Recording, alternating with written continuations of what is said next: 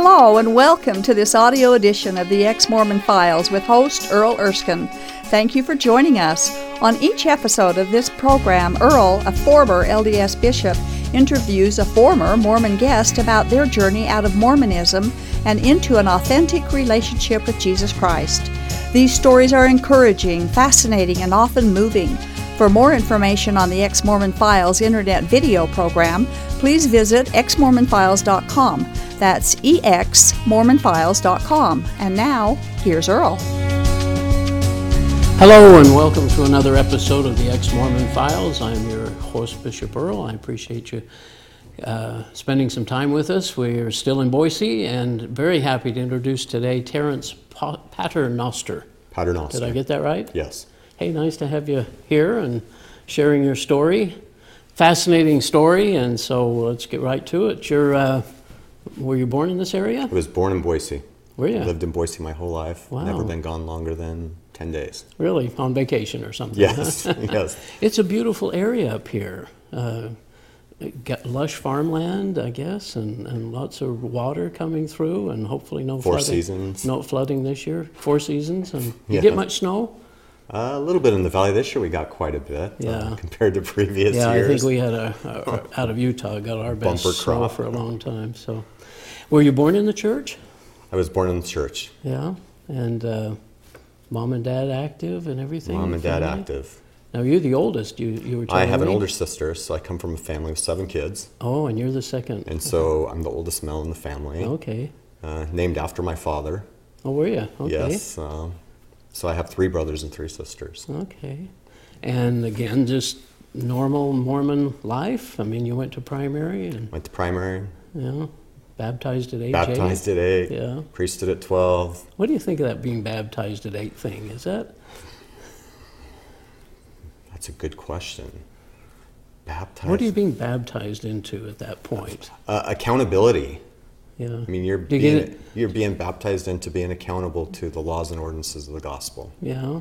Did you sense that you were? I mean, now I look back on it as an adult. I just figure, well, we're being baptized into the church. Make sure we're on the church records, and I mean, you're not being baptized to Jesus, are you? Did you sense that at all? I've. Uh, it was the first time that I really remember being interviewed. Yeah. Uh, you know, because they go through that little quick interview. Yeah. You know that an An eight-year-old. eight-year-old, are you worthy? yeah. And you just go, I don't even know what these people are asking me. You know, yes, I want to get baptized. Yeah. And Well, you've been pushed ever since you were six or seven. Are you going to get baptized? When do you get baptized? And, yes. yeah. Yeah. Okay. Anyway, so primary, and then you go into young men's, and Yes. you active with that, and all, Yeah, all that yeah. jazz. And, Deacon, teacher, priest, yeah. active. In fact, you were through. president or something, weren't you, of the quorum? Oh, I was not president of the quorum. Weren't you? No. Oh, okay. No. Okay. Active in scouts, though, I guess. Active in Scouts, got my Eagle Scout. Oh, good for you. Yeah. Did did all of those. I couldn't swim, so I never got my eagle. Uh-huh. did, did all of those things. Fortunately, had a very nice uh, lady that was in our ward who helped me get my Eagle project written up and turned in. You know, a couple Mm-hmm. You months before need- I turned 18, and Oh, is that what? Oh, just cram cram it in smart, at the smart end. thinking. So, uh, seminary? Seminary, all four years. Yeah, seminary graduate. Did you feel like you had a testimony of the church? I felt like the church was true. Yeah. I felt like Had you read the Book of Mormon at all? Uh, pieces, Yeah. parts, Yeah, from seminary and stuff, Yeah. assignments. And, about about the equivalent that I would have said I would have read the Bible or. Um, you know, the Book of Mormon or the So Pearl of Great Price or anything else. The pieces I needed to read. I was not Yeah. a great academic uh, individual the, in those ages. on the spiritual side of things. huh? Of not in school either. Oh. Just did not have a lot of desire to um, study. Yeah. So, did uh, any questions ever come up, or during this time of your life? Um, ab- about the church, Yeah, yeah. Doctrine or nothing you had I did. I did put on not have any red flags about the doctrine. No, Okay. I, I thought that it was true. My, Okay. my biggest red flags were about my own ability Hmm. to maintain worthiness. Oh, okay.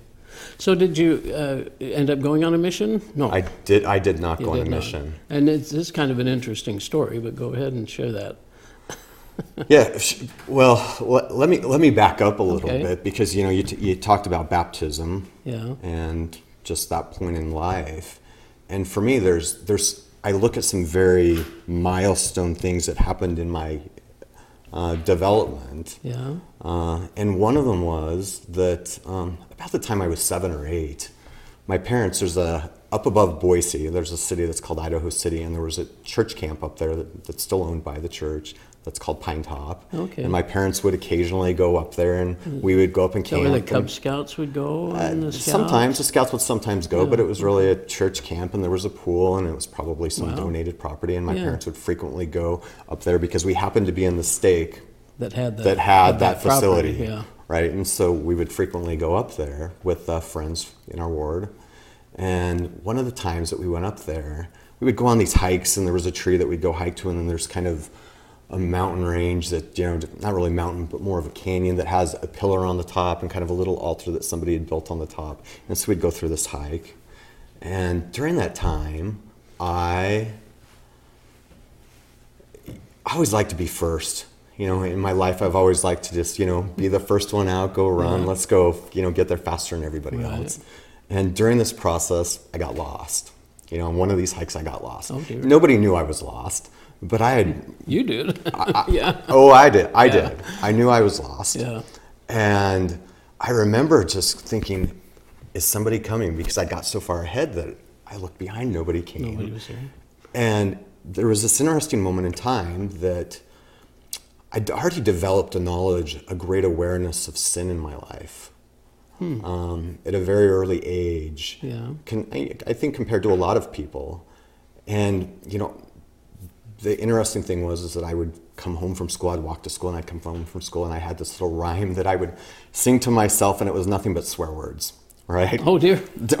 Noth- nothing but swear words. And you practiced that right? And I would rhyme it all the way home, and I would sit, and it was just I, I wouldn't even repeat it. I mean, it's just Yeah, it's they were that just bad. they were just awful swear words. And so I got in this negotiation with God when I got lost, and I said, God, if you get me back. I will never, Never. do this again. Just get me back. Yeah. You know, and I finally found like this pipe and kind of followed it back and ended up getting coming back. Everybody was there, my family, I come from a big family. Yeah. And I realized nobody knew I was God, but I now had this in debt to God. and I quickly realized that I didn't keep it. And so at a oh. very early age, after being baptized, I'm realizing I have sin issues. And so throughout my, Isn't that interesting? um, I, I- I think it is interesting Yeah. because I, I felt like my struggles, you know, largely with Mormonism wasn't about LDS doctrine as much as it was me. I couldn't keep the law. And the older I got, And you realized that was a conflict that you couldn't resolve. I didn't know why I couldn't resolve it. Right. Yeah, that you you kept falling yeah, falling short as we say. Interesting. Yes, yes, and that and that perplexed me throughout my adolescence. Yeah. You know, into you know once you start those bishops interviews and they start Yeah. asking those questions, I'd meet with the bishop at twelve, and they'd ask you the questions, and at first I'm just going, I better just lie. I think I'm going to get in trouble if my parents find out that I didn't get to the, go to the temple or something and start asking me questions. I eventually got to a point that I just said, I'm done lying. I'm just going to tell him what it is and live with the consequences. And you did that. And I did that. Yeah, you told the bishop Uh, stuff. Yeah, yeah, Some some of my struggles, and I, I would say that uh, I enjoyed sin quite a bit, and uh, ended up on church probation at one point. Really? Yes, which which was awkward Yeah. because I, I came where my parents live is really close to the Boise State campus, and so there wasn't a lot of kids my age in my ward, and so if I wasn't up blessing the sacrament or doing my role, it was kind of obvious, and so I, I really felt kind of outcast to a certain extent because here I am not being able to take the sacrament and Well, don't you think a lot of people actually feel that internally? They may not express it like you eventually did, but I mean, that's just built into the system, don't you? Isn't that what you're, that's where the hypocrisy and everything comes in, right? yes, oh absolutely, Right. Absolutely. But I mean, Mormons have to, you can't go through a temple recommend question or the interview with the bishop without burying something and hoping he doesn't get the inspiration to ask you a specific question. Yeah, it probably didn't matter which question he answered. I, I probably didn't You were- come to. I'm guilty. Yes. yeah. Yes. And so and so going back, you know, I mean, I tried a lot of things to try to make myself righteous. Like I, I would selectively date like a stake president's daughter or a bishop's daughter or keep- people who I thought would um, improve my character and maybe help keep me more um, morally straight. But in the end, I think that my, their morality was no better than mine. Well, it's so interesting you say that, and that's such a, a perception to pick up on as a as a young man, because I felt those things, but I didn't. I wouldn't inter- I wouldn't ever say them anywhere, or even maybe internally think that, because I was. I knew I was going to disappoint God and my family, and so you're just hypocritical. Yes, at some point, I think you get to the point that you feel like, God, I don't know if I can disappoint you any further. I already feel like that, you know, I'm headed to the lower kingdoms. This is where my life is going, you know, and possibly, you know, going Yeah. on a mission might have resolved that, right? Yeah. I mean, I get up to that point So you get to that point and get get to the point of um, deciding to go. deciding to go, went and had the physical, um, started filling out the paperwork, went and met with the bishop, and then started hitting the word of wisdom questions. And he realized how short I came, that uh, I'd done some things the night before that really weren't in line with the word of wisdom. And he says, You know, this really isn't quite You're- you're not um, worthy." up to standard. Yeah. Why don't you try to stop that and come back in six weeks and we'll see where you're at then and let's, you know, Yeah. move forward from that point. Interesting. So did you end up going? On a On a mission? mission, yeah. I, I, I didn't. Um, Okay. and and you know there was there was a few reasons, and I think that it goes a lot to uh, guilt and shame. Is Sure. I was raised with the belief that I was responsible to pay for my own mission. I mean, as young children, we were Oh, admonished yeah. to save your money and put it away. And And you didn't have a savings to do that. well, I made money. My mom was very uh, good at getting me jobs, and I worked a lot of jobs, but I didn't seem to save the money. Yeah. I seemed to spend it. And Yeah. so when I went to the bishop, he says, Go ask your family. And I'm thinking, There is no way I'm going to ask my family to pay for my, my mission. mission. My parents were not wealthy, Yeah. um, very meager means, which means I'd have to go ask my grandparents and the aunts and uncles. And I'm just going, I don't know about this. But I started to experience a different problem at that point in my life. And it was that, you know, up until 19, because now I'd turned 19 Yeah. that you know, I had lots of girlfriends. I love the dances. I love the social aspects. You know, Yeah. I loved women, girls, probably girls in hindsight at that age, and but they were all starting to push me and saying, "You really need to be going on your mission." You know, those things that you know we were doing a year ago. I'm not up to that now. You need to go on a mission. Yeah. Well, so I, I resolved that problem by dating somebody who was an LDS. Oh, that's how you. And so I was working with somebody at one of my jobs. I worked at McDonald's when I was uh, 18, 19. Yeah. And I met somebody who wasn't LDS, and she didn't care if I went on a mission. Was she Christian in the sense of active? Oh, you know, from a Mormon perspective, I would consider her to be what I'd always viewed a lot of Christians, which they have a said faith, but they didn't attend church regularly. They, you know, claimed a belief, but nothing active. And her best friend, so she had another male friend who wasn't um, a boyfriend or anything, who was in her life, and he and I tried to push her to take the missionary lessons. Oh, try to convert her to become LDS. Oh yeah, I, I we both believed it, it was true, and so Yeah. we're trying to convert her, and so we got her to take the missionary lessons. So you were on a mission. I, I was on a mission. I was on a mission to convert my wife, yeah. uh, not or soon to be wife. Yeah. Um, so I end up. So, so this is kind of where the story goes. So I had really three problems that I was trying to solve at this particular moment in my life. Yeah. And the problems, the problems were that I was, I'd moved out right after high school with my older sister and was living and realized that it was expensive to live out on your own, and so I had to move back home. Okay. My parents had me under a curfew despite being like 19, and Yeah. I was paying rent. My parents were putting pressure on me to go on a mission Sure. and I had a particular sin issue that uh, I liked uh, women and I needed to resolve. And so I came up with a plan, and my plan was that if I was to get married, this solves everything. You don't have to go on a mission. I, I don't have to go on a mission. It gets me out of my parents' house. Uh, it solves my morality issues because I'm I'm married. I'm now married. Yeah. yeah. And my understanding is once I was married, even if I got divorced, I wouldn't be eligible to go on a mission because Yeah. typically they don't send Right. people who have been married. And so I thought, there's my plan. With a backup plan that, you know, I think my wife was going to become Mormon Yeah. firmly believing the church to be true. We didn't talk about it a lot dating. And and and basically decided that uh, if she didn't become Mormon, Yeah. my, my plan was 19 year old logic. Uh, I'll just divorce her in a couple of years. I'll be accepted back into the fold. Everything will be good, and I'll resolve this. So you end up marrying her, and you know, she she stays Christian, of course. And what happens? Yeah, y- yeah. I marry her, and then for the first time, she decides to go back to church. Um, And she takes you with him. no, With her? oh no, no, I did not go to her church. Oh, at first. Uh, not for quite some time. Oh, okay. Instead, some she brought. I don't know if she brought her so much. Some people who knew her from her church decided to come over to our apartment and come knock on the door and want to talk to me. Yeah. And I told her pretty sternly, "Don't do that. I'm not interested." Uh, the only So even though you couldn't live the commandments of the church, you still felt the church was true, and and this was eventually the way we needed to go. Yeah. That yeah? Yeah, a- a- absolutely. I, I didn't know what it would take to get me to the point of righteousness. Yeah. You know, which is the word that I would re- use, is that I wanted to feel righteous. I wanted to be accepted by God. Yeah.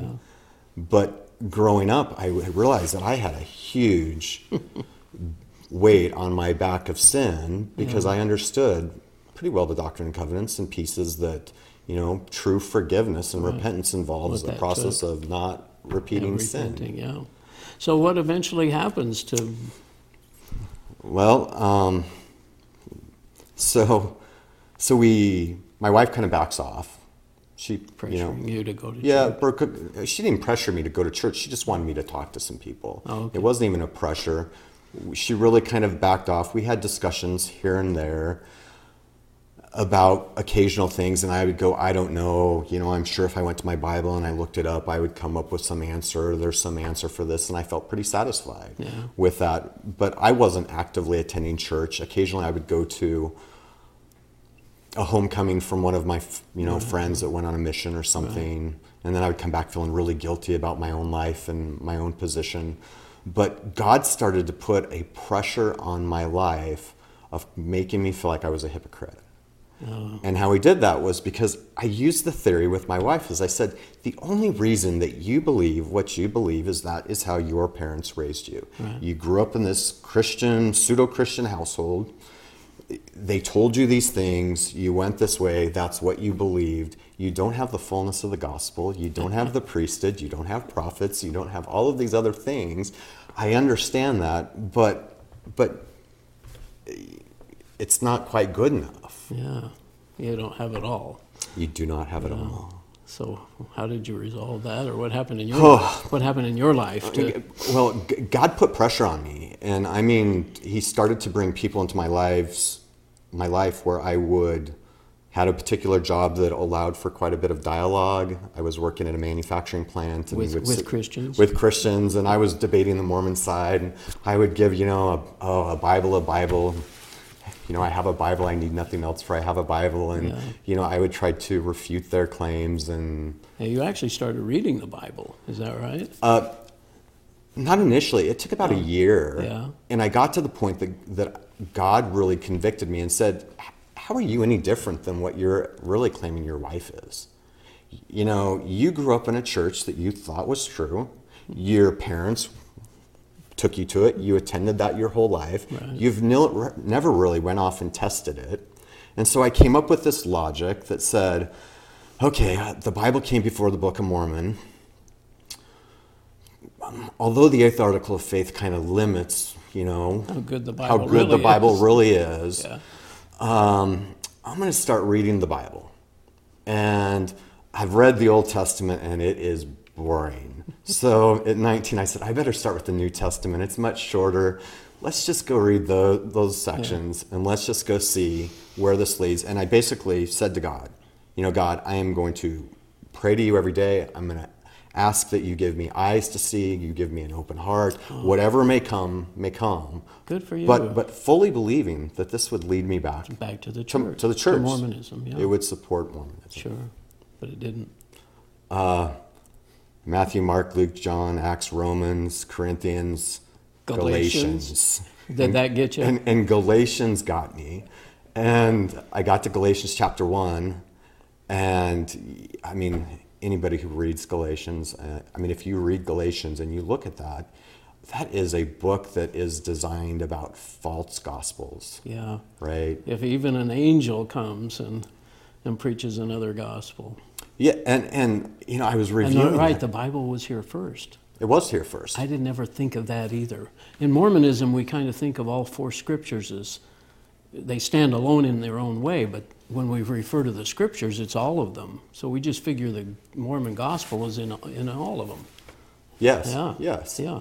I, I, I think that's that's So true. then when you look at the Bible by itself and read Galatians, then you realize, hmm, wait a minute. Yeah, and, and what's what's fascinating is because sometimes I think, how did I, you know, I, I believe God truly had a, a calling on my life. I had a deep desire in my life to be accepted by God, to want to be righteous before God, and I really lived like with such shame that I didn't know how. But when I got to Galatians one, and it's it's interesting. I was reviewing it again last night. That that Paul repeats his warning twice. It's not even that he says it once; he says it the second time. I want to think- emphasize this. Yes, get it. If even I or an angel of light comes and Yeah. preaches another gospel, Right. let him be accursed. Let me say it again, just in case you missed it the first time, people. Yeah. If if an you know if Yeah. someone's preaching a different gospel, which then starts to lead the question of what is the gospel? Yeah. Now I know I'm kind of pushing. but Believe it or not, our time is just zooming by. But uh, did you have a, a moment then that you finally, because you put this trust in, Oh, yeah. in Jesus and that kind of stuff? We Oh, probably oh. ought to get to that. Oh yeah, I'm I'm close. Yeah. Yeah. So you I hit I hit Galatians. Yeah. I'm in chapter one and I read that, and it just starts fireworks going off in my head saying, Whoa, an angel of light. This so much reminds me of the stories that I had been taught in Mormonism. Angel Moroni. and- Right? Angel Moroni, but I didn't have a reconciling, how to reconcile that back to all of the other things, the priesthood, the prophets, and everything else. But what I did was, and what I love so much about Galatians is they don't make you wait. Paul didn't make you wait very long. No. Quickly in chapter two, the point is, is that if the works of the law were sufficient to produce righteousness, then Christ died in vain. Yeah, we didn't need him. We didn't need him. Yeah. We didn't need him. But then I'm going, well, then what was the purpose of the law? Then why did you go give the law? And fortunately, in chapter three, and these aren't long chapters. I mean, they're a few verses, right? It's it's the law was our schoolmaster to lead us to faith in Christ. Yeah. It its its whole purpose was to show us our unrighteousness, to show us we're not worthy, so that we had a new covenant, a different covenant that God had made with Abraham, Yeah. and that we could be part of that seed. Yeah. And and really, kind of the sealing portion for me is you know because when I read it in chapter three and I'm thinking about this, I just said, God, I don't know. You know, I don't claim to be the smartest person in the world, but I so much. If this is true, I accept. I accept. I give up. I have tried my life to be righteous before you, and I failed. I As I always will. I always will. I give up. and did you begin to understand what Jesus had done for us at that point on it, the cross? it was instantaneous that Really? there was this flash that it no longer mattered about a pre-existence the prophets the joseph smith story it only became about jesus it became about me and my position before god that god had imputed righteousness to me and for anybody who doubts Isn't that that amazing? oh it's unbelievable Yeah. it's unbelievable, but it is so simple because because that's the thing that Mormonism pushes, right? Yeah. Is that is that you need these extra things. But that it, you have to earn and do, not what Jesus did. yeah, the third article of faith is prime, right? Yeah. You know, we believe that all mankind may be saved By through obedience to to the, the laws law. and ordinances of the gospel. Yeah. Right? But you hit Galatians 5, verses 1 through 4, and Paul says, No, guys, look, it's, it's you or, or Jesus. If you want it to be you, that's fine. You take it, but you own the we whole judge law. by the law. Yeah, you have to do all of it. You're judged by the law. Yeah. But it's Jesus, and so there's not my addition to it. And so at that point, Good for you. it was gone, and then it became deep research and study into. and now you know more about Mormonism than probably most Mormons do. Is that right? Uh, I would say that's probably true. yeah. I mean, we learn. We start. We have our eyes open, and we start understanding what the temple's all about, and masonry, and and all the what Book of Mormon problems there are, and yeah. Yes, it. Well, I'm proud of you. It's just so, uh, and you, and that moment you just be, were able to trust Jesus. He became something a little different then than your older brother, and the guy, the, the guy that picks it up at the end. Yeah, f- f- fills in the gap at the end. Yeah. d- my Lord, my Savior, Yeah, my king. And, yeah, my my Master. Yeah. Right, He owns my life. and he's the one that's righteous. Yes, And we get, like you said, imputed with his righteousness that Yes. makes us able to stand clean. yes, Isn't that a? And it's so godlike. It's so simple. yes. And yet Mormons misunderstand that, don't they? Unfortunately, Yeah. unfortunately. Yeah. What do you think they most misunderstand? Grace is one for sure. And who Jesus is. I think that that there's a natural desire to want to believe that somehow we have an importance that we can contribute and do good works and that somehow it feeds our own pride. I mean, if one thing I can look back is I had a lot of pride as a Mormon. Even me not even keeping the, it, even with the guilt and the shame, the and all that. I Yeah. I had pride. Yeah.